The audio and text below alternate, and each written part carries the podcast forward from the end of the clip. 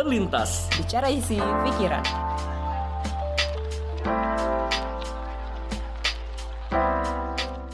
Halo, selamat datang di podcast Terlintas. Bicara isi pikiran. Oh ini beda ya. Boleh nggak tuh nadanya gitu? Oh nggak apa-apa, yang penting kalimatnya masih sama. Oke. Ganti. Apa kabar nih Sarah? Iya, Kita bertemu kali ini. Betul. Baik-baik. Semoga yang denger juga baik. Semoga sehat-sehat selalu di tengah kesibukan aktivitas yang udah mulai terasa ya saat ini gitu. Betul. Semoga denger yang Aman. episode kemarin yang seni matika Seni juga matika, tidak pusing. Iya, tidak pusing. Dan bisa tetap menemukan manfaat dari seni ya, estetika dan juga angka-angka dengan polanya. Ya. Dan itu kita ngobrol sama, sama teman kita Fandi ya gitu. Dan Iya. semoga dia mau lagi ngobrol sama kita ya. Dan ternyata Dan ternyata dia mau lagi. dia mau Yes. lagi. Terima kasih. Iya. Nanti kita- kita kita nantikan kapan lagi dia mau ngomong lagi sama eh, kita di di terlintas kali ini. nah kali ini di di episode baru ini kita akan ngebahas menurut gue temanya juga nggak kalah penting nih Sa. yaitu eh, temanya yang bisa berhubungan dengan khususnya kita yang saat ini tuh lagi aktif-aktifnya bekerja dan ini Benar. menurut gue penting banget untuk kita obrolin dan kayaknya makanya ini kita angkat jadi tema temanya nih apa kita saat dalam bahasan kali ini Tema kita adalah chronotype. Bentar-bentar, jangan pada kesel ya. Kenapa temanya dua minggu ini kok belibet? beribet banget ya Enggak, enggak, enggak. dan ini bukan yang kita buat sendiri kok Iya, ini bukan bukan lagi kita bikin sendiri. Nah, itu Iya. kita chronotype, guys. Di mana di sini Iya. kita mau ngomongin soal produktivitas waktu sebenarnya bagaimana kita ng- mengalokasikan waktu. Nah, ini mulai saya yakin ini pasti relate dengan semua yang dengar. Anak Iya. SD aja kayaknya juga relate ya dengan Relate. memanage waktu gitu dari manage waktu sampai emang, apa pun lah. Emang tantangan sih gitu. Bahkan Benar. orang yang kerja pun pasti kesulitan juga gitu soal uh, manajemen waktu ini. Nah chronotype ini yang akhirnya menjadi tema menarik buat kita bahasin uh, buat kita sama-sama kurang lebih tahu sebenarnya apa sih yang penting dari chronotype ini berkaitan dengan produktivitas kerja kita masing-masing. Entah apa pun pekerjaan kalian ataupun aktivitas teman-teman yang lain nah Betul. di kesempatan kali ini akhirnya kita juga nggak sendirian lagi nih Sar. Kita ada kedatangan teman-teman kita yang akan turut berbagi pengalaman dan cerita mereka terkait Ya, tema kita kali ini. Tentunya memang dari background yang beda-beda nih. Beda-beda, Nah, ini iya. yang juga kayak seru juga nih. Seru banget. Istilah Dan, gitu. dan ini emang orangnya juga pada ba- aktif juga. Jadi dirasa punya mungkin ada pengalaman-pengalaman yang menarik bisa dibagikan. Dan dua orang ini sebenarnya bukan dua orang yang asing lagi karena mereka sebenarnya juga pernah hadir di podcast-podcast kita sebelumnya. Minggu lalu. Dan langsung kita kenalin aja ya dari yang Yoi pertama dong. dulu dari yang pertama dulu langsung aja dari pertama ini adalah orang yang akhirnya eh, mau kembali mengobrol sama kita Iya, favorit kita juga ya. Sedih dua kali loh berturut-turut. langsung berturut-turut ada Fandi Krismawan Halo, halo, halo, kabar? semuanya. Halo Randy, halo Sarah, Iya, halo Ardi. Hai. Halo. buat Halo. yang udah denger suaranya mungkin gak asing lagi dengan Fandi Krismawan deh. Weh, emang baru episode sebelumnya gitu. Akhirnya bareng lagi. iya, setelah membahas tentang sinematika kali ini kita ngebahasnya tentang chronotype nih ya. Jadi Hmm. kali ini gua kasih kita gua Mas Sarah kasih kesempatan juga nih buat Fandi boleh lagi nih memperkenalkan dirinya gitu termasuk kegiatan lu Evan ya eh, aktivitas pekerjaan lu jadi agar bisa relate juga dengan Hmm. tema kita kali Oke. ini. Sebenarnya masih sama seperti minggu lalu. Jadi gue sama seperti kalian semua. Gue orang biasa. Tapi pekerjaan yang sedang gue lakukan adalah em, saat ini gue mengerjakan Fandi Krisman Market fokus di arsitek dan ada satu lagi yang sedang gue concern untuk bisa publish segera. Jadi gue sedang mengerjakan video, foto dan musik production. Wah. Gitu. Wow, jadi ini ya kayak orang misalkan mau bikin video, klip atau apa gitu, Fandi bisa di- di situ. Di produk ya. Produk ya. Berarti ini Fandi si yang mem- yang memproduksi ya, bukan kerja sama orang Yes. nih berarti berarti ya. Iya, semua. Iya. Iya, oke. Nah, itu profil pertama kita tuh ya. Teman kita ngobrol dari seorang Fandi Krismawan ya. Dan selanjutnya yang kedua, ini juga nggak kalah eh, s- menurut gua nggak kalah menarik karena nih orangnya ini benar-benar harus pandai mengatur waktu di tengah padatnya pekerjaan dan tanggung jawab yang ada. Dan teman kita kali ini yang akan menemani kita adalah Ardi Yonatan. Halo Ardi. Halo Korendi, Sarah, halo Van. Halo. Kabar kalian semua? Iya, kita baik-baik. kabarnya baik. Biasa. Selamat datang syukur. kembali. Selamat datang Hmm. kembali Ini Ardi. salah satu guest kita yang suaranya paling lembut nih ini nih. paling lembut ya. Ardi ini udah ketiga kalinya nih kayaknya ya bareng sama kita di sini ya. Iya, Oh, iya. tiga Iya, kali. Ketiga kali, oke. Nah Ardi, eh, boleh nih sama seperti Fandi diberi kesempatan lagi untuk kembali berkenalan buat teman-teman yang mungkin baru tahu seorang Ardi Yonatan. Yonatan ini siapa sih gitu? Dan apa sih pekerjaannya gitu? Oke, em, halo semuanya. Aku Ardi Yonatan. Aku eh, seorang profes ya eh, profesional, seorang eh, senior principal project manager di salah satu e-commerce di Indonesia sih.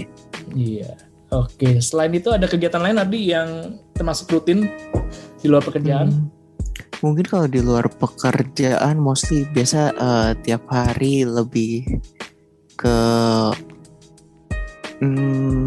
self development sih. Maksudnya kayak eh ya ya tau lah ya kita mungkin kalau dalam melakukan sesuatu suatu hal ya pekerjaan ataupun eh, mungkin seperti industrinya Kofandi gitu ya kadang ada kayak penatnya sendiri. Jadi mostly butuh eh, kegiatan-kegiatan lain ya. Misalkan eh, aku sih biasanya eh, kalau enggak eh, ada saat teduh sendiri gitu atau enggak ya olahraga ya olahraga kayak eh, jogging, eh, cycling gitu. Eh, ya buat jaga kesehatan karena penting juga ya sekarang tuh.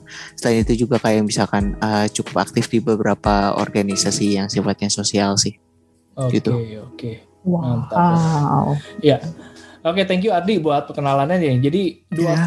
dua teman kita nih profilnya emang unik ya Sar ya gitu. Karena Hmm. yang satu memang em, menjalankan usahanya sendiri bikin market Betul. dan juga ada bisa dibilang kayak tempat jasa untuk nanti membuat video produk lah ya gitu ya. Yang satu lagi ini emang seorang profesional juga. Yang kalau teman-teman tahu itu kalau kerja di e-commerce itu kadang-kadang tuh yang kau udah tahu tuh pasti ngerti itu wah itu pasti kerjaannya juga setengah mati karena apa tiap bulan pasti ada aja promonya kalau misalkan bulan Januari itu promo satu satu nanti kalau Februari dua dua kalau Maret nanti betul, betul, betul. nggak habis empat empat.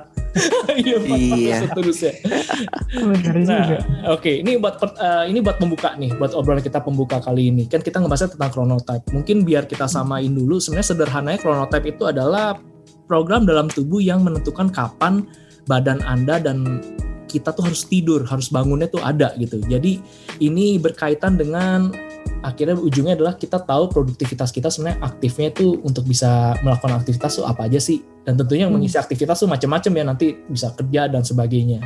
Nah, yang eh, menarik adalah yang menjadi tema bahasan kali ini gara-gara di salah satu buku eh, Yuduyunya Felixandro Ruby dia bilang kayak gini kalau kita bicara mau produktivitas itu tuh sebenarnya bukan hanya soal prioritas dia bilang. Nah kalau prioritas kan mungkin sederhananya adalah kita bisa tahu menempatkan part first thing first gitu. Kita tahu eh, hal yang penting dan mendesak nah itu jadi prioritas kita yang kita kerjakan cuman katanya itu belum cukup gitu. Karena salah satu kriteria yang perlu ada lagi adalah kita juga harus tahu kapan itu harus dikerjakan. Nah ini nih yang kali ini gue akan lempar dulu nih ke teman-teman nih.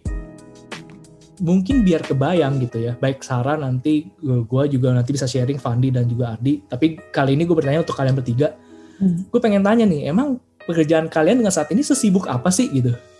Ses- eh, kesulitannya ada nggak sih gitu kesulitan dengan pekerjaan yang kalian lakukan saat ini apa gitu terkait dengan kalian harus bisa mengisi waktu kalian yang terbatas 24 jam sehari itu biar tetap efektif dan pekerjaannya berjalan dengan baik. Nah kalian tuh boleh jelasin nggak rumitnya pekerjaan kalian dalam kaitannya di waktu pengerjaan kalian seperti apa? Workload-nya gitu. Iya, eh, dikaitin dengan eh, kegiatan kalian sehari-hari ya, waktu yang terbatas cuma 24 jam gitu. Nah, itu gimana tuh rumitnya gitu, kendala-kendala. Nah, Mungkin gue eh, bisa lempar ke siapa dulu nih, terserah sih yang... yang Sarah dulu aja kali. Nah, Sarah boleh dah Oh, kali ya. Ladies first. Oke, oh ya gue satu-satunya di sini yes gue pengen cantik. ya pertama mungkin kalau buat pendengar yang mungkin juga lupa, saking hostnya berpuluh-puluh episode gitu kayak nih orang sebenarnya ngapain ya? Nah jadi saya budak agensi, nggak budak sih, anak agensi kerja di ag- agensi desain, sekarang jadi um, content creator. Nah kalau misalkan dibilang sibuknya seperti apa, kayak eh, karena mis karena sebenarnya agensi kan kalau misalkan orang-orang tuh biasanya tuh agensi kayak lebih lebih tera- apa lebih kayak fleksibel. Cuman kalau gue sendiri sebenarnya masih sama gitu. Jadi jam kerja kalau buat gue tetap 9 sampai 7 atau 8 terus sebenarnya mirip-mirip juga kayak Ardi gitu. Gue em, juga berkecimpung di komunitas sosial komunitas sosial. Jadi berhubungan sama desain juga juga sama desain juga. Dan eh, editor video yang apa tuh namanya udah kayak rutin gitu guys. Jadi em, seperti itu kesibukannya. Dan serumit apa ya bisa dibilang tuh oh, bukan rumit tapi memang padat. Dan padatnya itu udah kayak udah kayak ter apa ya udah kayak tertata gitu. Misalnya misalkan gue udah dapat jadwal kapan ya gue udah harus sisihin gitu. Terus kayak misalkan nah karena bikin konten itu kan kadang suka berubah-berubah ya. Jadi memang kepadatannya itu kadang muncul ketika kita misalkan lagi ada misalkan ya mungkin ada yang juga mengalami ada campaign produk baru campaign ya gitu-gitu tuh pasti yang kayak tiba-tiba berubah. Terus itu udah pasti malam dan segala macam. Jadi em, kayak gitu sih. Eh, kayaknya sih kalau misalkan dibilang apa ya dibilang pakemnya gitu mungkin dalam sehari eh, gue bener-bener bisa free. Mungkin dari jam 8 sampai jam 12 hampir setiap hari gitu. Terus kan iya kan saya host podcast juga jadi kita pasti briefing pasti bikin-bikin konten juga. Jadi ya gitu lah ya kebayang lah ya. Maksudnya pasti dalam tujuh hari itu memang ada hari-hari khusus di mana nggak mungkin 8 sampai jam 12 tuh free-nya. Pasti kayak jam satu baru mulai nonton jam 12 baru mulai mulai hiburan yang di luar kewajiban gitu. Tergambar gak sih kayak gitu? Tergambar, tergambar ya. Sebenarnya nggak nggak sibuk di sampai sampai mati gitu sih enggak sih. Nggak. cuman emang padat padat aja gitu. Nah Iya. itu kalau gue. Berarti mulai tetap dari jam 9 ya kalau Sarah ya? Mulai kerjanya. Eh, iya Oke. cuman ya kalau ya jam 8 mungkin bangun jam 7 Iya. Oke. itu kalau gue seperti itu Oke nih selanjutnya mau Ardi atau Fandi nih boleh yang berbagi dulu? silakan silakan boleh nih Ardi dulu aja kali ya. Boleh. Hmm. Boleh, boleh. Ardi dulu. Kalau biasa sih ya namanya juga dia di e-commerce gitu ya. Hmm. Em, pasti mostly eh, tiap hari itu bakal ya kayak apalagi kan aku kayak eh, sebagai project manager gitu ya kayak eh, nge-observe eh, terus as an kayak as an mini CEO gitu ya as eh, mantau operasional eh, pengerjaan sebuah eh, campaign or atau sebuah eh, feature yang perlu di deliver ke eh, customer gitu ya Hmm. Eh itu mostly sih kalau jam kerja sih eh, biasa eh, kalian namanya juga semua juga tertulisnya jam 8 sampai jam 5 ya cuman kan itu eh, tertulisnya tapi mostly kalau aku di rata-rata sehari biasa kalau untuk kerja sekitar ya 8 ketemu 8 lah gitu 8 ketemu 8. oh my god Oke. seperti itu 8 Itu, ketemu itu 8 padat juga hari. sih. Tiap 12 jam. Weekend hari juga tuh, weekend. Eh, kalau weekend, hmm, weekend kadang sih. Tapi ya, eh, ya weekend Sabtu Minggu ya ada masanya kalau lagi peak banget kerja gitu sih. Hmm, itu setiap hari itu. tuh 8 to 8 gitu hampir Hmm, setiap hari Rata-rata durasi kerjaku sih ya sehari 11 sampai 12 jam. Kadang bisa lebih sih kalau misalkan kayak ada eh, implementation ke misalkan ke product production gitu ya kayak kita sebutnya implementation atau uh, deployment gitu ya Uh, Hmm. itu bisa kerja misalkan dari jam 8 pagi terus uh, dulu aku pernah rekor kayak jam 8 pagi sampai jam 12 siang tapi di besoknya Oke. Randy kasih ini ya kasih SFX tepuk tangan please gitu Please ya nanti ada efek tepuk tangan. Wow wow itu wah gila sih Kayak gitu hitung lembur gak ya kok di sana? Iya, dihitung lembur. Itu lembur ya. Iya. Dihitung lembur kok. Kayak Oke. gitu sih. Di luar pekerjaan ada lagi nggak berarti ya di aktivitas yang sebenarnya itu juga kayak perlu diakomodasi secara perencanaan waktu gitu.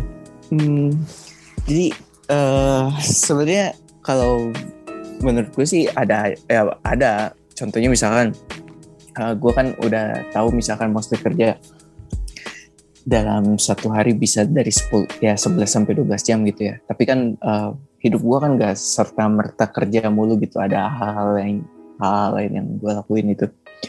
Uh, misalkan contoh uh, memang ini kayak yes namanya juga kayak uh, resolusi tahun baru gitu ya uh, resolusi tahun baru gitu kayak uh, kayak gue tuh pengen punya saat teduh sendiri pagi sama malam gitu ya Uh, nah jadi kayak gue luangin tuh waktu misalkan pagi setengah jam terus malam setengah jam gitu uh, sebelum istirahat.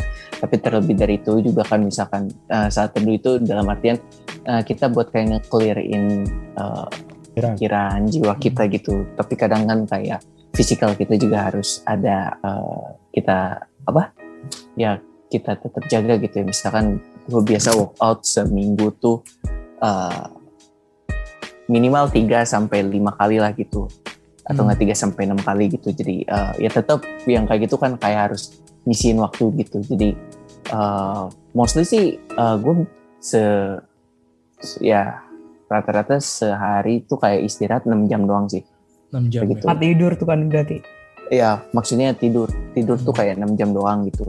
Um, wow. Ya, okay. karena memang kan uh, ya dengan tapi ya pertama-pertama kayak dipikir kayak nggak cukup tapi ternyata lama-lama oh ya cukup juga kok tidur 6 jam gitu ya uh, sehari gitu. Kalau misalkan nggak lagi sakit ya gitu cuman kalau lagi sakit kan kadang ya memang tubuh butuh lebih banyak istirahat aja gitu.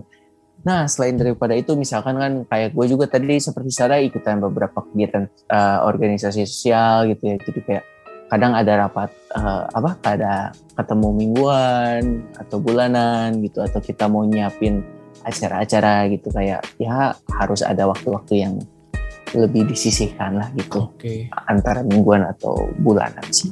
Iya. Seperti itu. Okay. Terus ya ada waktu sama keluarga, hmm. sama orang lain juga sih. Gitu. Tapi gue juga bersosial. iya, gue juga mau nanya deh dengan yang gue sih sangat ngerti nih super padat ya. Cuman kalau misalkan Ardi sendiri, masa kalau misalkan udah kayak sekarang kayak tertatih-tatih atau kayak ya gue udah bisa ngotak-ngotakin dengan dengan Raffi aja gitu semua kayak lancar aja gitu sebenarnya. Atau kayak sebenarnya emang ngos-ngosan nih kayak hopping aja gitu masa kayak ah ya ngerti gitu. ngerti. Uh, prinsip gue sih uh, you can you cannot have everything ya. Kamu nggak bisa dapat semuanya gitu. Jadi ya memang zaman sekarang ya apalagi kita dari umur ya tahun ke tahun ya kita bertumbuh kan ya hidup harus memilih gitu. Lo nggak bisa uh, pilih dapet semuanya jadi lo harus pilih mana yang memang jadi pilihan lo yang terbaik menurut ya setelah kita berkontemplasi atau berpikir tertati-tati pertama pertama ya wajar cuman kan namanya juga lama-lama kayak ya udah kebiasaan aja gitu hmm. jadinya ya udah lebih um, grateful lah ya yeah. grateful aja mantap, gitu mantap. keren keren keren keren eh ini sebelum beralih ke Fandi nih, mungkin secara singkat aja nih, kayaknya juga perlu di gue tanyain. Baik Sarah sama Ardi, di boleh dikasih tahu nggak? Kalian tuh kecenderungan tuh setiap hari bangun jam berapa dan tidur jam berapa? Nah, kayaknya uh, tahu nih buat info nih. Hari dulu. Rata-rata sih gue tidur uh, jam 10 sampai jam 12 gitu ya. Hmm. Gitu rata-rata. Terus uh, bangun sih biasa jam jam 4 gitu ya, jam 4 setengah lima gitu buat ya kan karena ada aktivitas fisik dulu ya olahraga dulu gitu hmm. sebelum mulai hari. Iya. Gitu. Itu rutin ya berarti tiap hari ya? Um, Mostly. Ya seminggu kayak tiga tiga sampai kadang tiga sampai enam kali kayak gitu sih. Hmm. Oh. Oke. Okay. Nah, kalau Sarah, kalau Sarah gimana Sarah? Gue boleh nggak jawab nggak? Ketahuan banget nih mana yang rapi hidupnya enggak. Kalau gue akhir-akhir ini sih. Enggak sih udah udah udah kayak setahunan ini. Nggak pernah sih tidur jam 11 gitu. Jarang banget pasti jam 12 jam 2 jam 12 tuh paling cepet. Belakangan sih jam 1 jam 2 nah itu gara-gara tadi sebenarnya. Karena kadang gue ngerasa gue punya free time untuk hiburan tuh mulai jam startnya tuh jam 10 malam. Ya 11 malam tuh baru kayak scrolling Twitter nyari mhm. drama. Sekalian kan dalihnya adalah karena aku kerja di media sosial jadi aku harus bacain dong padahal udah mana aja ngikutin drama jadi jam satu jam dua bangun tuh jam kalau biasanya sih jam 8 gitu sih, jam 8 atau jam 7. Cuman ka- kadang ini lagi coba lari-lari pagi itu biasanya jam 5 pagi ini biar kesannya ada bagusnya dikit. Jadi bangun jam 5 pagi, eh, jalan pagi gitu. Bikin story kan pencitraan Oke. sedikit sehat tuh gitu. kurang lebih gitu sih kalau gue. Berarti Oke. berapa lama tuh kurang lebih tidur? Tidurnya bentar Masih- juga berarti ya. Enggak juga sih, kalau misalkan jam 1 kan 2, 3, 4. Eh, Ya empat doang itu bentar itu.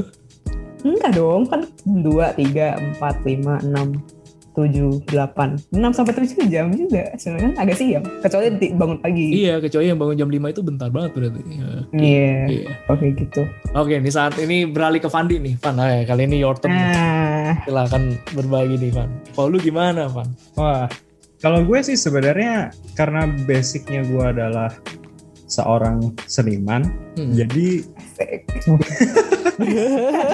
gue lebih punya banyak. udah siap kaget nih dengerin. Udah denger yang rapi kaget. Sebenarnya dengerin kaget. senimannya ada tambahan sok sih, sok seniman aja sebenarnya. Jadi gue lebih banyak punya waktu untuk kontemplasi sih sebenarnya untuk gue mau bikin sesuatu apa nih yang baru. Gue mau bikin karya apa yang baru, gue mau bikin musik apa yang baru, gue mau bikin video apa, eh, potret apa segala macam gitu. Jadi sebenarnya waktu gue itu lebih fleksibel antara kerja dan gue nggak kerja itu kayak udah nyatu. Hmm. Kayak ini ini see. daily life gue tuh kayak gini.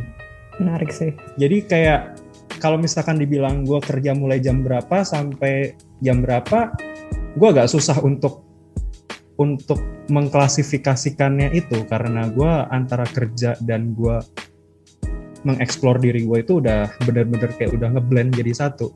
Iya, gitu iya, sih. iya. Nah kalau misalkan dibilang sepadat apa sih? Kalau misalkan dari pekerjaan gue yang lain, yang utama, yang mainnya, yang dari arsitek sama market, em, bisa dibilang gini. Misalkan gue punya klien, pekerjaan gue membutuhkan sekitar 10 hari kerja untuk bisa selesai dengan baik. Tapi klien gue minta tolong dong di push 7 hari atau lima hari. Nah berarti otomatis gue harus mengakali gimana caranya 10 hari itu bisa jadi lima hari. Nah kira-kira gitu. Sepadat apa ya kira-kira udah tau lah gambarannya. Gimana Oh. deadline 10 hari yang harusnya lo kerjakan selama 10 hari lo harus bisa kerjakan dalam waktu lima hari. Ya kira-kira kayak gitu. tidur jam 12 siang tapi tiga hari berikutnya. Karena lagi kan besoknya. Oh, oke berarti kalau misalkan kayak gini eh, seasonal ya berarti ya maksudnya kalau misalkan memang ada klien yang lagi banyak mungkin Ya, ya, banget ya, gitu ya, ya. Itulah Oke, kenapa oke. gue cukup terbantu juga karena kan em, walaupun walaupun gue basicnya adalah seorang arsitek dan gue konten kreator untuk yang nanti mau launching dalam waktu dekat, gue juga dibantu dengan eh, karyawan gue juga yang untungnya udah ngerti ritme kerja gue dan gue pun juga membebaskan mereka dari awal. Hmm. Jadi lo terserah mau datang jam berapa. Lo memang pas lagi pengen datang jam 8 pagi, silakan. Lo mau datang jam 3 sore, silakan. Lo mau kelar jam 10 malam, bebas. Lo mau selesainya jam 11 malam, bebas. Terserah. Yang penting lo produktif. Gitu aja sih. Eh, Fandi ini termasuk ini nggak tipikal eh, apa pimpinan yang 0044 gitu? Empat- yang Waduh, bisa gua nggak- WhatsApp gua- tuh jam jam jam jam segitu gitu. Termasuk itu gak? Bisa ya, bisa enggak sih. Tapi gue ya gue nggak tahu ya. Yang lo harus tanyanya itu mungkin lebih ke ke karyawan gue sih bukan ke gue sih jam 4, kan jam 4 pagi loh, atau 4 menit itu. Bukan jam. karena karena memang kadang-kadang kayak misalkan karyawan gue misalkan eh toh nih gue ketemu referensi itu kadang-kadang jam 3 pagi jam 4 pagi dan gue masih bales Eh, Wah, anjir nih lu bisa dapat gini jam segini oke gue gue pun juga juga juga jadi kayak on lagi gitu loh Iya, jadi iya, iya. ya gitulah kira-kira Jadi kalau tapi sebenarnya gue mulai kayak gini karena karena gue dari dari awal kuliah itu gue udah udah sempat sempat ngecek. Maksudnya gue sebenarnya itu produktifnya itu jam berapa sih gitu loh. Oh, Oke. pada saat pagi sebenarnya gue pernah gue pernah menjadi morning person sebenarnya. Jadi jam bangun jam 5 terus jam 10 itu tidur. Pernah tuh setiap hari kayak gitu. Gue merasa itu enak. Em, tertata banget terus kayak lebih fresh pikiran lebih jernih segala macam. Tapi um, gue merasa ada sesuatu hal yang hilang kayak Hmm. kayaknya prime time gue tuh ada di jam 12 malam ke atas gitu loh Oh, Oke. nah jadi Jam 12 pada saat itu gue nih, ya. menarik ya. dan pada saat itu gue coba ngakalin gimana ya caranya supaya gue bisa jadi morning person tapi gue juga hidup di malam juga waktu itu gue sempat cobain yang ritme kerjanya si Leonardo da Vinci yang 4 jam di 4 jam lu kerja 30 menit lu tidur 4 jam kerja 30 menit tidur. Gue pernah ngelakuin itu. Wow. hasilnya mantap tapi orang-orang ngeliatnya gue kayak zombie sih. Asli bener-bener gue Ah, udah iya, iya. Mantapnya gimana tuh? Boleh di mantapnya gini karena karena karena gue bisa jadi morning person dan gue juga bisa jadi kelelawar juga di malam. Wow. karena Oke. misalkan gue jam 8 nih jam 8 pagi gue jam 8 sampai jam 12 gue produktif gitu kan. Terus habis itu gue tidur quick nap lah setengah jam sampai sejam. Jam 1 gue bangun makan bentar terus gue kerja lagi jam 4 sampai jam 4 sore terus gue quick nap lagi sejam. Terus habis itu jam 5 gue kerja lagi sampai jam 8 jam 9 jam 9 gue harus tidur lagi jam 10 jam 10 gue kerja lagi sampai jam 2 pagi terus gue tidur lagi jam 3 begitu terus Wah itu sih gokil sih Oh, kan. Anda tidurnya bisa disetting diri. Iya. Ngantuknya Bisa. disetting. itu Bener. butuh waktu sekitar seminggu dua minggu sih Bener. itu butuh waktu seminggu dua minggu itu awalnya sih berat banget tapi setelah seminggu sih sebenarnya udah lumayan kebentuk cuma ya itu impactnya kayak ya wah gila sih ngelihatnya kayak udah bener-bener ya kayak bukan manusia aja lah gitu Kerjaan 10 hari jadi 5 tuh gitu tuh. Kayak yang tadi Iya. mesti kasih efek tepuk tangan juga nih. Iya ya. Hebat sih. Emang tapi nggak nggak gampang loh power nap kayak gitu. Benar benar benar. Kayak benar. orang kantor gue ada, dia emang bisa kayak gitu. Dia power nap gitu cuman 15 menit tidur terus bangun lagi gitu buat dia biasa seger lagi. Ya itu kayaknya ke, bentuk kemampuan juga deh. kayak gue nggak bisa sih kayak gitu. Gila. Tapi itu menarik banget sih. Ya, nah sebelum kita masuk itu lu dulu Ren. Lu Iya, harus iya, iya. juga kasih jawaban yang gak sekeren mereka. Bener bener. lu tidur jam berapa nih Ren ini lu harus ini lu, lu karena lu paling terakhir nih berarti gongnya ada di lu nih Wah gue lu pasti yang applause-nya nih paling gede nih Waduh, eh gue aja tahu. Lu, lu, lu jadi sering tidur, lu biasa tidur jadi jam berapa Van sama bangun? Oh iya, Um, itu belum tuh. Waduh, gue ngacak banget sih Ren. Ngacak Tapi banget ya. secara rata-rata lah ya rata-rata. Mungkin jam 4 pagi bangunnya jam 10.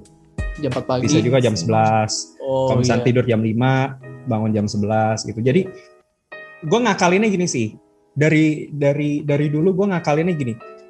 Karena gue udah terbiasa dengan yang quick nap itu dan dan enak memang, maksudnya bener-bener lu sejam tidur tapi berasa kayak lama banget dan fresh. Gue ngebiasainnya gini, di dalam kamar gue itu gue nggak boleh ada kerjaan satupun. Oh, Oke. Oke. Even WhatsApp ya, maksudnya kalau misalkan klien ya gue baca tapi gue balasnya besok gitu aja sih. Jadi bener-bener masuk kamar itu langsung steril, nggak ada kerjaan, even nggak ada, even laptop pun nggak ada, laptop, em, berkas-berkas segala macam itu nggak ada, semuanya ada di bawah. Jadi gue udah setting itu. Jadi ketika gue udah masuk kamar, itu gue udah saatnya untuk ya untuk pikirannya itu lebih lebih apa namanya ya untuk menyegarkan untuk untuk ya pokoknya lebih inilah lebih enak aja lah gitu. Iya. Jadi tips yang menarik sih karena ini menurut Iya. gue butuh komitmen yang sulit gitu ketika emang udah masuk ke kamar ya udah kita benar-benar ngelepas semua pekerjaan kegiatan gitu.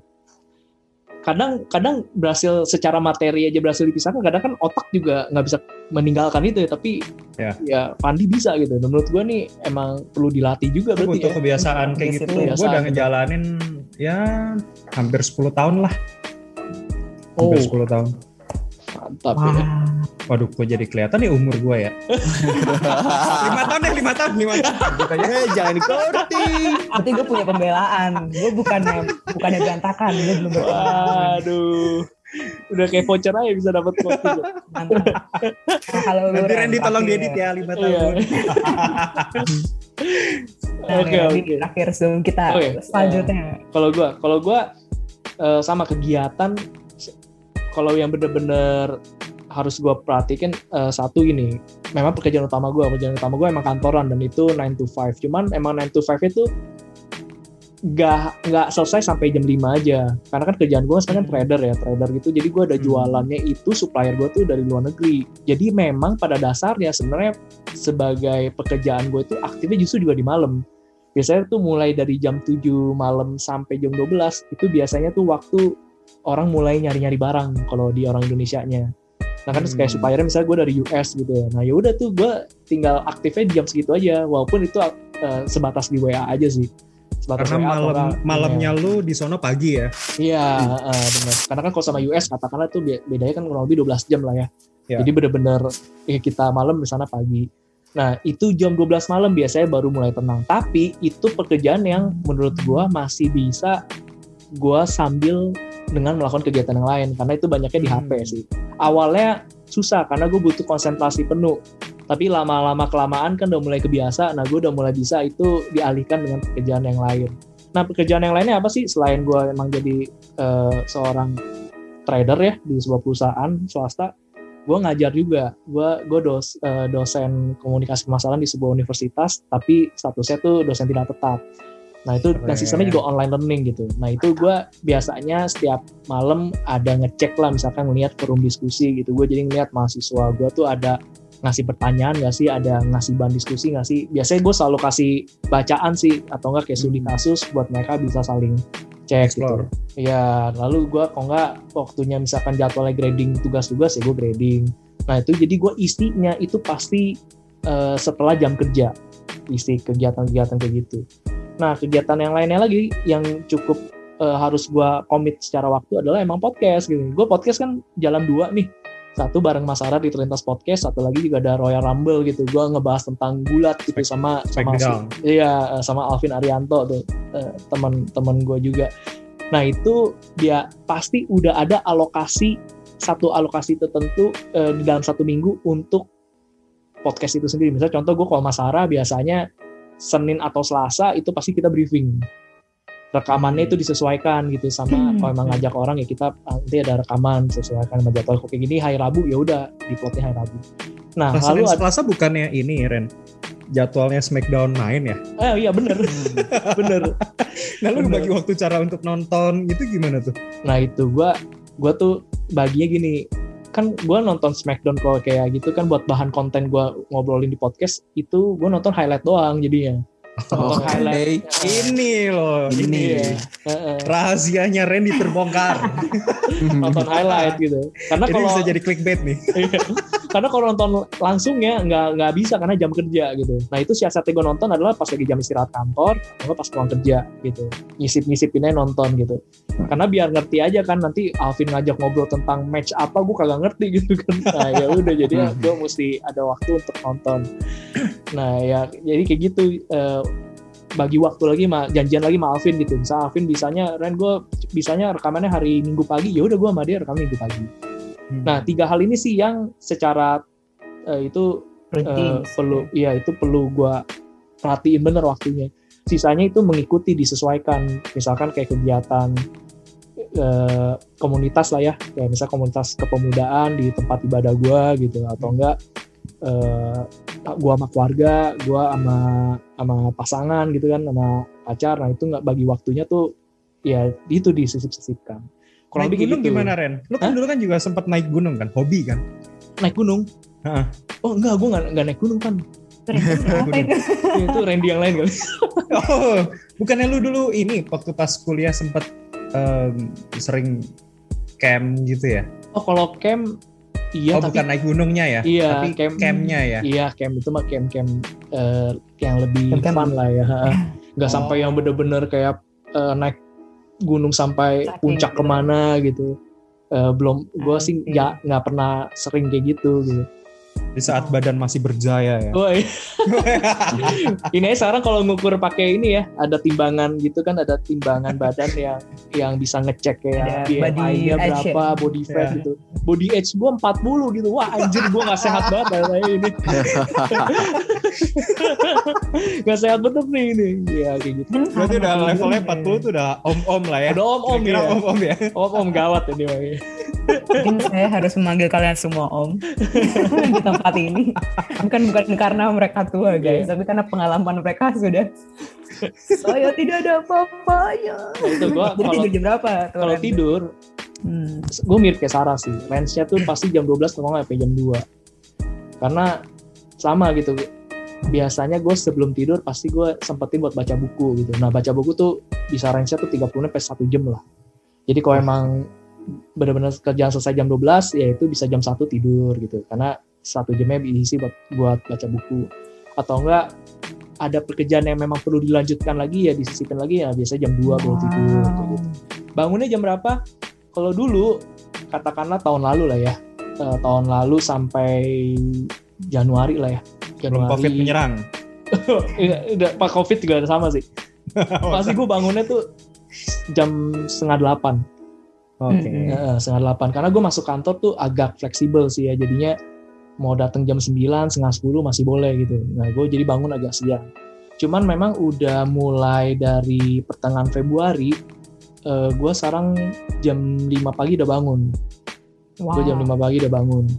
Ya tapi konsekuensinya gitu mirip juga sama Sarah gitu. Kadang-kadang kalau emang tidur jam 1 jam 2 tidurnya dikit. Tapi mau nggak mau gue mesti paksa karena eh, gue emang ada satu komitmen baru. Gue pengen mencoba merapikan ke kegiatan gue dan gue mau mulainya itu dari bangun dulu gitu. Karena itu gue mau isian misalnya sebelum sebelum sebelum gue kerja adalah pengen coba sisipin sama renungan gitu kan. Pengen sisipin juga untuk kayak diem sejenak aja gitu ya, diem sejenak. Terus kalau emang eh, itu bisa diisi Nyatu sama dengan alam. Iya, ya Asik. keadaan lah ya gitu kan. Soalnya dalam rumah masih tembok-tembok gitu. Nyatu dengan beton.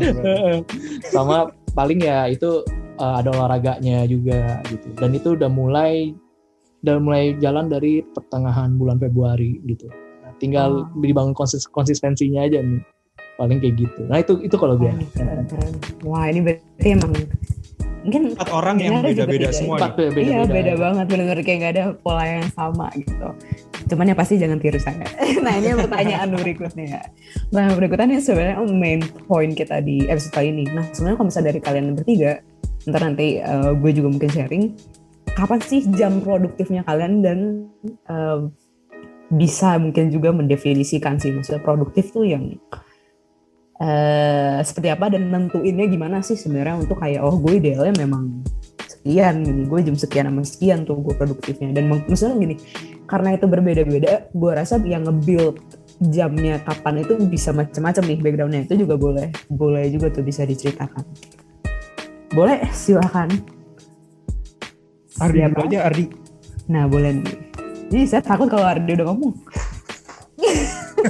Ketampar lapor Em, biasa sih kalau ya mungkin karena gue juga udah ngambil ya udah tahu lah ya chronotype gue itu eh, tipik eh, masuknya ke mana gitu ya.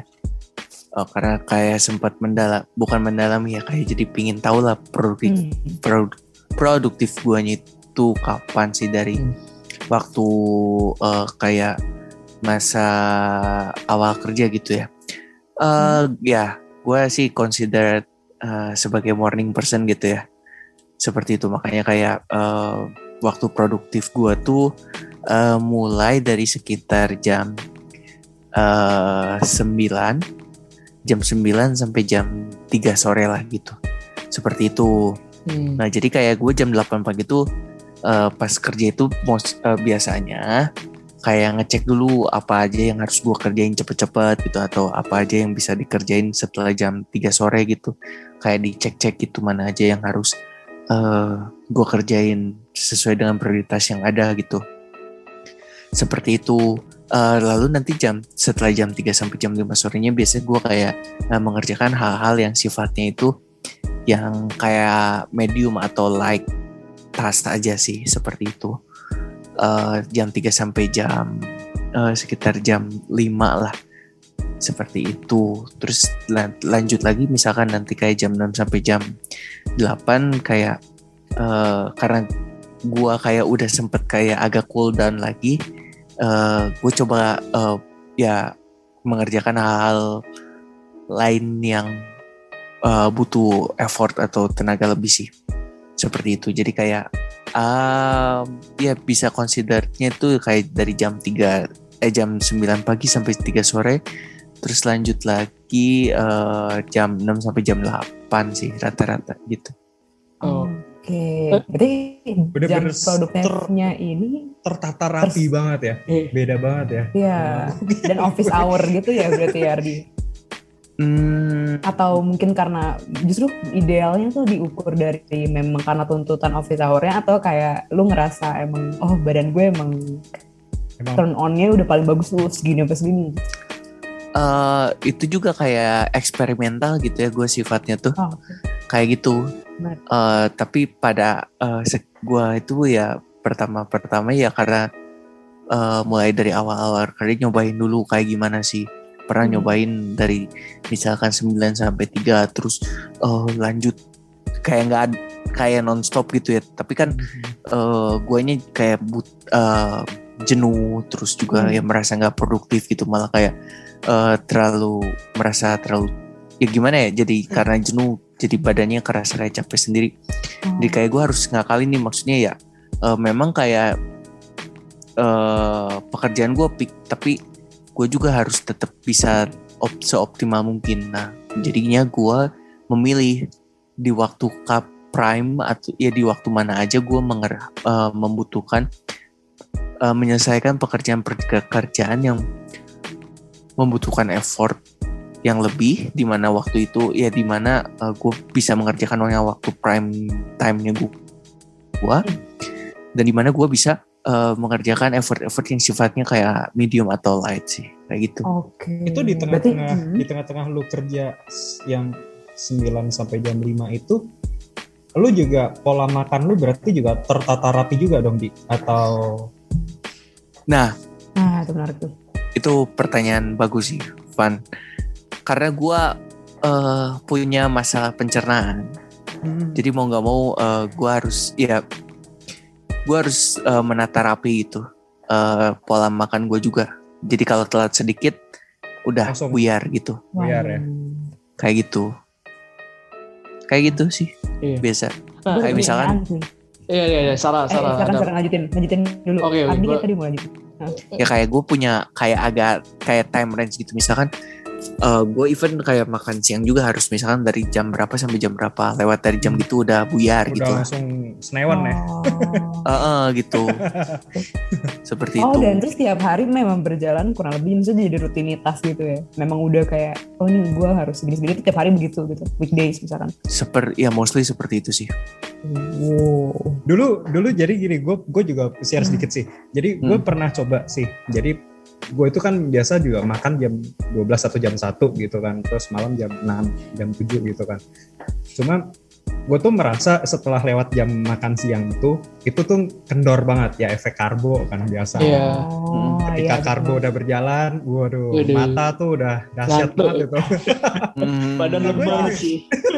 nah saat itu gue coba jadi pas pas kuliah itu gue coba. Gue datang kampus itu jam 8 atau jam 9 terus gue polin sampai jam 3 jam 3 gue merasa itu tuh prime time gue tuh pada saat kuliah jadi Hmm. jam 9 sampai jam 3 gue ngebut terus gitu kan begitu jam lewat jam 3 baru gue makan Ah, iya sih. gitu Jadi jam 3 baru makan. jam 3 gue baru makan Eh, tapi ngomong-ngomong kalian ini tipe yang orang yang sarapan gak sih? Sarapan pagi? gue ya Sarapan pagi. Eh, Kalau Asara sama Ar- sama Fandi? kalau gue kalau pas bisa bangun pagi pas bisa bangun pagi dan Apa belum melihat ada nasi uduk masa lu lewat Wah, Nah, saya sama kayak Fandi. Kalau ibu saya ibu saya masak pagi-pagi, saya makan. Tapi sebenarnya bukan bukan suatu keharusan sih Iya, Betul. Ini based on pengendalian diri sebenarnya. tapi tapi ketika lu bisa gue bisa bangun pagi itu kayaknya sebuah achievement yang gue harus makan nih gitu. oh, iya iya. iya. Ah, Menarik, Menarik, menarik Oke, ah, tapi gue ada pertanyaan buat Adi nih. Mungkin ini jadi tips juga buat teman-teman yang sama kayak lu di, yang di mana sebenarnya tipikal itu morning person yang mungkin jam aktifnya itu jam 8 sampai sore aja, mungkin jam 5 katakan sampai jam 6 sore. Nah, gimana?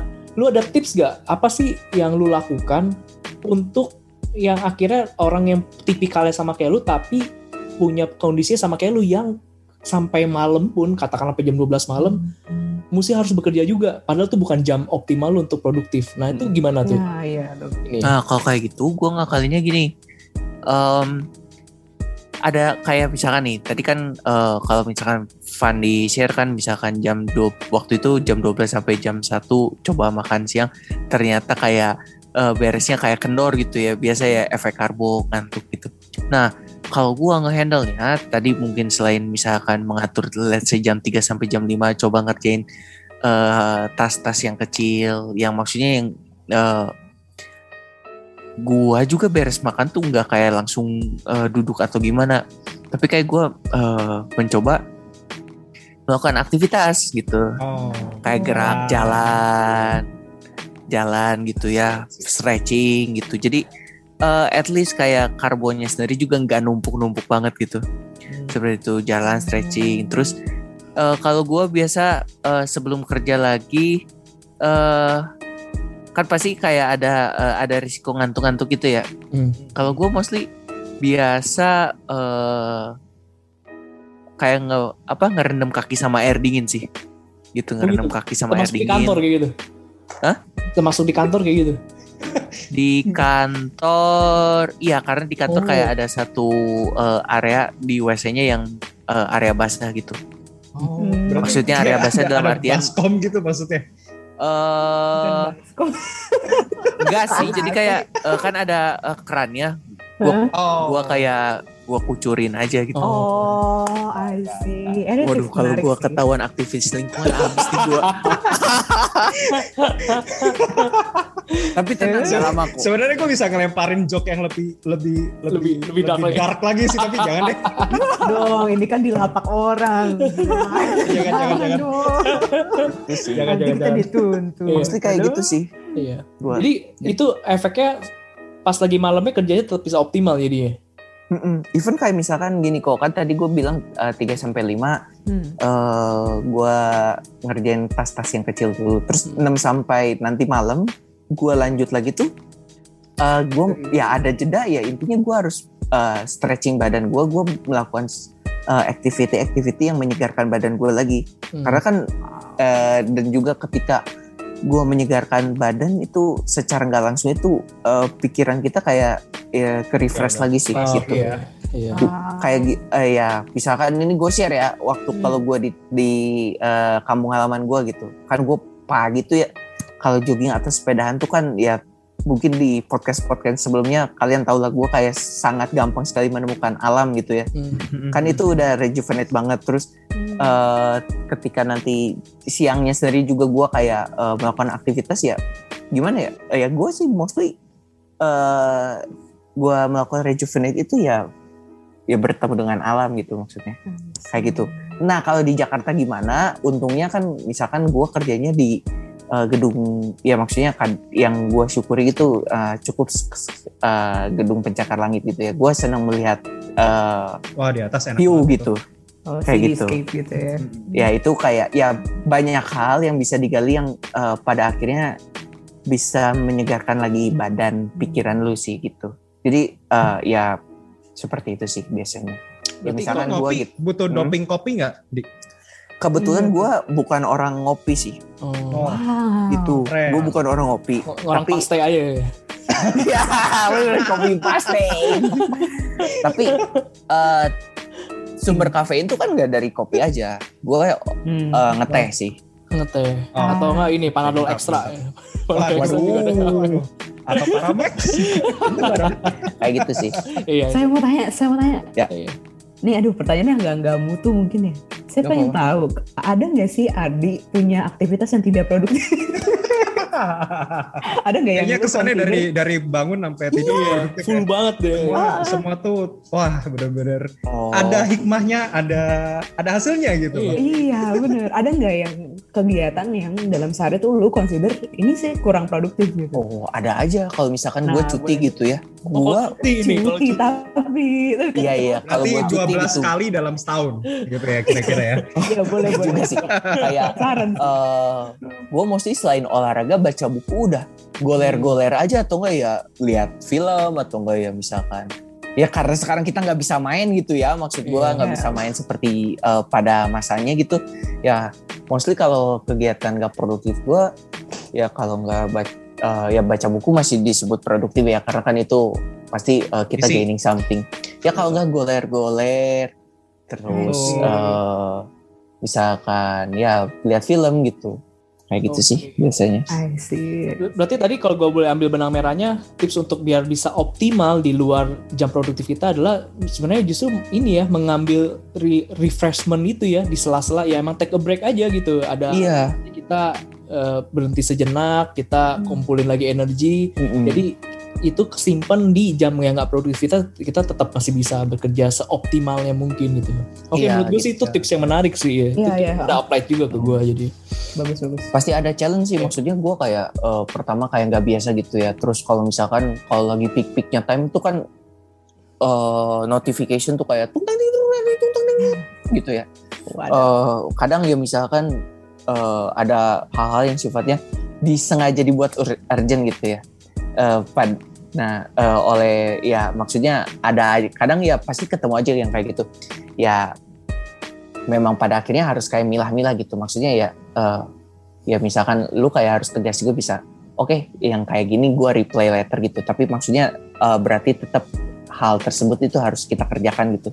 Cuman ya Betul. maksudnya ya lu sendiri juga harus tegas ke diri lu bahwa ya lu juga butuh waktu buat nge-refresh gitu. Lu nggak bisa kayak mesin di gaspol terus gitu. Betul. Satu Kayak pertanyaan dong di. Dari gue dong. boleh.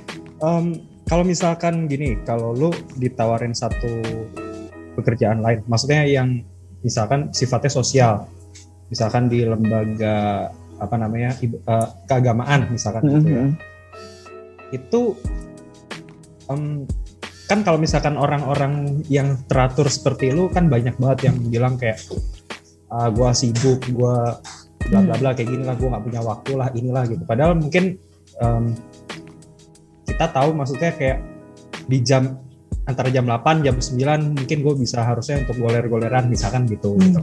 Nah, lu punya tips nggak sih supaya yang orang kayak lu tuh bisa em, bisa mengembangkan le- lebih lagi gitu loh tanpa Hmm. lu harus ngomong ah gue sibuk gue ini gitu loh. oh Nggak iya, iya. gue. Oke, ngerti-ngerti Ivan gua. Hmm. Eh, jadi baik lagi, kalau gue eh, prinsipnya eh, memang kan lu, lu tuh nggak bisa eh, menggapai semua hal gitu. Jadi lu dalam hidup juga kan harus memilih. Even dalam apa yang hal eh, yang lu kerjain gitu. Ya kalau gue sih karena memang eh, tipikalnya karena gue jujur orangnya ya no matter sebenarnya nggak nggak nggak mesti ekstrovert atau introvert gitu. Tapi kayak gue kasarnya itu pingin gitu eh, hidup gue tuh kayak nggak buat gue doang gitu. Gue tuh pingin punya value gitu ya seperti itu ke buat sekitar gitu. Jadi ya karena eh, pada dasarnya gue kayak udah punya value itu jadi ya gue tahu gitu eh, misalkan ya untuk hal-hal yang bersifat kegiatan sosial gitu ataupun lembaga keagamaan. Ya maksudnya yang tujuannya itu bukan untuk diri gue eh, ya gue boleh yakinin apa yang gue lakuin itu bakal bermanfaat gitu. Seperti itu. Sebenarnya ya memilih gitu.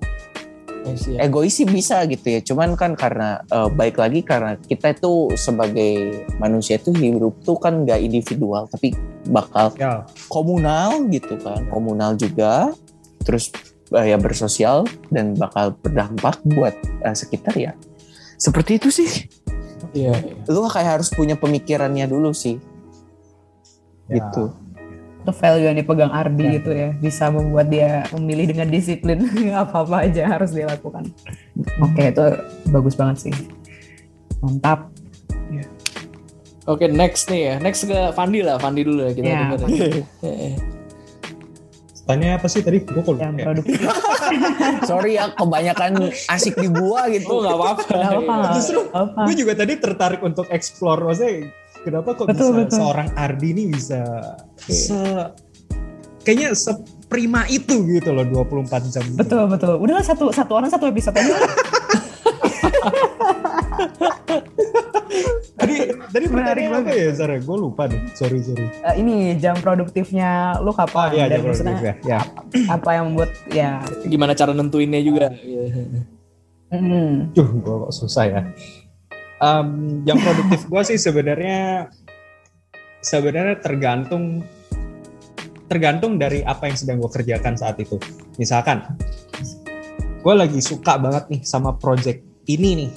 Jadi Hmm. jam berapa aja tuh bisa jadi produktif.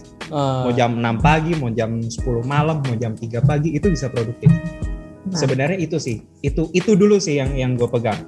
Kalaupun misalkan ini gue nggak suka jam eh, apa namanya project ini gue nggak terlalu suka, gue akan cari cara gimana supaya gue itu bisa menyukai project ini. Itu dulu sih. Jadi supaya gue bisa dapat jam berapapun itu bisa produktif. Karena sebelum gue masuk ke satu project itu gue biasanya tuh kayak riset dulu, terus brainstorming dulu, terus kayak ki- kita belum ngelihat hasil akhirnya nih kayak gimana nih, tapi kayak di angan-angan tuh kayak udah ah kira-kira kayak gini nih, kira-kira kayak gini nih, wah ini keren banget nih gitu loh. hmm. Nah jadi itu nge-trigger gue untuk wah gue bisa nih kerjain jam berapapun dan itu pasti akan produktif gitu. Tapi Oh. selama selama itu ibaratnya kayak gue masih project ini nih mau ke mana sih arahnya, terus kayak gue nggak ngerti ini bagusnya di mana atau gue masih kesulitan untuk itu. Gue mau kerjain jam berapapun tuh kayak kayak nggak nggak produktif aja sih menurut gue sih gitu. Oh. Hmm. Jadi ini tergantung juga sama apa yang dikerjakan ya jadinya ya. Ya Iya. Berarti nggak ada jam produktif khusus ya. Berarti badan ada. mengikuti ya, Badan mengikuti mengikuti. suasana hati Ya, dan ya. oh. Ber- Berarti bisa bisa dibilang kayak gini ya khusus buat Fandi ini adalah jam produktif selama dia emang melek dari tidurnya aja gitu sampai akhirnya dia tidur Ya, lagi ya. gitu. Heeh. ya ya ya Jadi kalau lu emang bilang lu biasa, biasa kemungkinan tidur lu jam 4 atau jam 5, jam jam 9 atau jam 10 bangun berarti sisanya yang lu selama lu melek gitu, selama lu ada project yang menarik buat lu lu bisa bahkan bisa terus-terusan lu ngerjain itu Iya. dengan ya ya penuh antusias gitu. ya paling kira-kira gitu lama pernah berapa tuh? Pernah kayak nonstop tuh Nonstop. sampai uh produktif banget tuh kayaknya. gua nggak akan mau ngulangin lagi sih tapi gua pernah dua hari Dua dua hari. hari nggak tidur tuh. dua hari nggak tidur 48 jam. 48 jam Itu ini uh, proyek hampir market. nyentuh tiga hari ketiga malah ya market. Hmm. hampir nyentuh hari ketiga tapi itu bener-bener gua nggak mau ngelakuin lagi karena karena gua pernah pernah juga gua ngalamin insom Oh, Oke. Gua tahu sakitnya insom itu di mana. Bener-bener gua hari ketiga itu gua baru baru bisa tidur. Gue tiap malam tuh bener-bener gelisah banget kayak gua nggak tahu nih gue sedang memikirkan apa di dalam diri gua nih apa sih yang sedang sedang gua renungi ada eh, sedang gua sesali atau apa gitu yang jadi pergumulan Gua nggak pernah nggak pernah begini nih sebelumnya tapi gua kok nggak bisa tidur. Sampai hari ketiga itu Hmm. stres banget sih beneran Wah, insom itu gila. sangat-sangat stres Jadi ada kayak anxiety tertentu gitu ya. Jadi akhirnya Iya. buat itu susah gitu. ya ya Nah, tapi ini yang tapi menarik impactnya ya itu sih setelah gua Gimana nggak ya nggak apa setelah gua kerja dua dua dua kali 24 jam lewat ya biasanya gua sih ngecas sih bener-bener ngecas jadi gua matiin HP gua tutup korden bener-bener Oke. segala macam itu terus ya udah gua bener-bener tidur tidur udah bener-bener hibernasi gua per- Hmm. ya pernah sih 21 jam tidur tuh pernah wow. nggak melek ya nggak melek nggak makan Oh, bener-bener. Oh, bener-bener 21 jam itu gua bangun sih bener-bener kayak orang orang Iya. bingung Hilang waktu ya. Tahun berapa Iya, ini? Udah kapan ini? ini ini hari apa terus gue Oh, dan- sebelum tidur gue ngapain ya gitu itu itu gue pernah pernah ngelakuin Iya, itu. iya. Wow, Gua 21 nggak mau jam tidur. gitu lagi. 10 tahun, maksud 10 tahun dalam karir itu ritmenya seperti kayak gitu. ya Bener-bener itu se- itu awal-awal banget lah Fleksibel. sebelum, Oh, awal. Sebelum- cuman ini sebelum gue menemukan yang menarik- yang sekarang Yang menarik ini Van. Itu kan emang akhirnya udah ketemu tuh berarti ya. Hmm. Jam kerjanya adalah ketika pokoknya setelah lu bangun sampai lu sebelum tidur, lu bisa kerja seoptimal mungkin. Hmm. Sampai ketemu akhirnya pola seharian lu seperti itu tuh gara-gara apa tuh? Hmm. Sampai ternyata akhirnya ya lu nyadar wah yang penting gua bangun gara-gara idealis Iya, idealis. Ah itu idealis Idealis. gimana tuh? Hmm. idealis jadi gue tuh pada saat setelah selesai kuliah tuh gue bener-bener mikir kalau gue tuh nggak mau kerja ikut sama orang gue Hmm. bener pengen bener-bener bikin bikin kerja yang kerjaan yang gue banget jadi bener-bener create something yang yang baru yang belum pernah ada ya kira-kira gitu Hmm. Nah terus waktu itu gue berandai-andai, jadi kayak gue tuh pengen pengen bisa kerja yang nggak lekang oleh waktu, nggak lekang oleh tempat, terus em, ya pokoknya benar-benar bisa di mana aja dan kapan aja, siapa aja. Gue tuh pernah pernah pernah berpikir seperti itu. Jadi pada saat itu, terus gue mencoba untuk bikin bikin mendirikan Fanny Krisma Market di arsitek itu, dan memang sih agak berat di awal-awal karena ya namanya lo bikin usaha baru waktu itu kan. Tapi gue udah memulai kerjaan itu tuh di rumah. Jadi ya di lantai satu, terus di lantai dua gue tidur. Gue udah udah menata seperti itu. Nah cuma setelah COVID menyerang, gue nggak terlalu kaget sebenarnya dengan dengan hal Oh. itu dengan dengan kerja di rumah itu gue nggak nggak nggak terlalu kaget. Cuma entah kenapa gue jadi setelah yang covid ini itu kan kayak ada handicap nih. Gue Hmm. nggak benar-benar nggak bisa meeting gue nggak bisa ini gue nggak bisa itu segala macam. Nah di situlah otak gue mulai mulai memproses untuk hal yang lain. Gue mulai mencoba untuk memproduksi video. Gue Hmm. mulai mencoba untuk memproduksi musik dan foto dan segala macam itu. Terus oh ternyata mengasihkan juga gitu loh nah jadi ya kira-kira ya itulah yang benar-benar bikin gua tuh kayak ya idealis itulah yang ngebawa gue sampai ke saat ini ya kira-kira Oh. gitu Hmm. Jadi karena idealis itu akhirnya lu menemukan ritme kerja produktif lu tuh ya itu berarti Ya. pagi jam 10 sampai sampai lu ya mau tidur lagi lagi gila itu sih tapi jadinya panjang juga sih jamnya ya. Berarti emang banyak hal yang bisa dilakukan juga gitu ya. Iya. Iya, Jadi gue pada saat itu pernah sih coba misalkan kayak ya memang gue tahu pada saat itu gue belum belum begitu mood ya. Misalkan gue baru Hmm. bangun, terus gue belum begitu mood untuk melakukan apa-apa gitu kan. Terus gue coba paksakan misalkan gue bikin bikin musik gitu. Sampai seharian ya nggak jadi. Hmm. Dan gue merasa itu nggak nggak produktif. Terus udahlah, ah, anjir lah udahlah, gue tutup aja udah gue lanjut aja besok. Terus habis itu besoknya ya gue mood gue udah oke, 10 menit jadi. Terus kayak Wow. anjir balikin waktu sehari gue kemarin gitu loh. Kayak- ya kira-kira kayak gitulah. Iya, iya. Wow, gue gue di tengah-tengah ini ya gue mikir dua orang ini berseberangan banget tapi ada satu yang sama. Apa? Kalau Fandi itu passionate banget dalam fleksibilitasnya dia, tapi kalau Ardi passionate banget di dalam strukturalnya dia Ya, gitu. Eh, iya. Sama-sama passion. Wow, iya. Emang Kalau misalkan kita tukar tukar nasib nikmati itu. iya iya justru da- dari obrolan ini jadi semakin membuktikan bahwa memang nggak ada yang nggak ada Pakem rumus pola kerja yang pakem orang. gitu iya karena setiap orang ya, untuk tiap orang semua. emang punya jam produktifnya masing-masing dan ini membuktikan Betul. bahwa justru kita nggak akan optimal kalau mau menjadi orang lain gitu loh ya kita mesti Ya. temuin jam optimalnya kita gitu dan ini Mm-mm. ini justru semak- obrolan dari Ardi sama Fandi mempertegas Benar, benar, benar. pernyataan benar. tersebut sih gitu ya. Jadi emang ya emang benar gitu. Kita mesti temuin jam produktifnya kita sendiri gitu. Oke, jadi teman-teman itu tadi udah Ardi udah sharing nih ya sama Fandi soal bagaimana mereka bisa menentukan jam Produktif di produktifnya jam mereka. di jam mereka dan kiat-kiatnya apa gitu dengan latar belakang mereka masing-masing sampai akhirnya terbentuk jam produktifnya mereka masing-masing. Nah, ini kita obrolannya sebenarnya masih berlanjut nih ya, tapi kita di episode kali ini kita akan bagi jadi dua part Dua. karena karena ternyata masih banyak hal yang masih bisa kita gali terkait dengan Betul. waktu produktivitas di chronotype kali ini. Nah, jadi kita akan akhiri dulu yang episode kita kali ini. Ini yang part one ya. ya. Nanti kita Yes. akan lanjut episode kedua. Gitu ya. Jadi jangan ke mana-mana, ditunggu lagi karena kita akan kembali di episode yang selanjutnya. Oke. See Saat bye. saat sesuatu tintas di pikiran, Biarlah ia menjajah hingga menjadi nyata. ya kita akan bertemu lagi di part 2.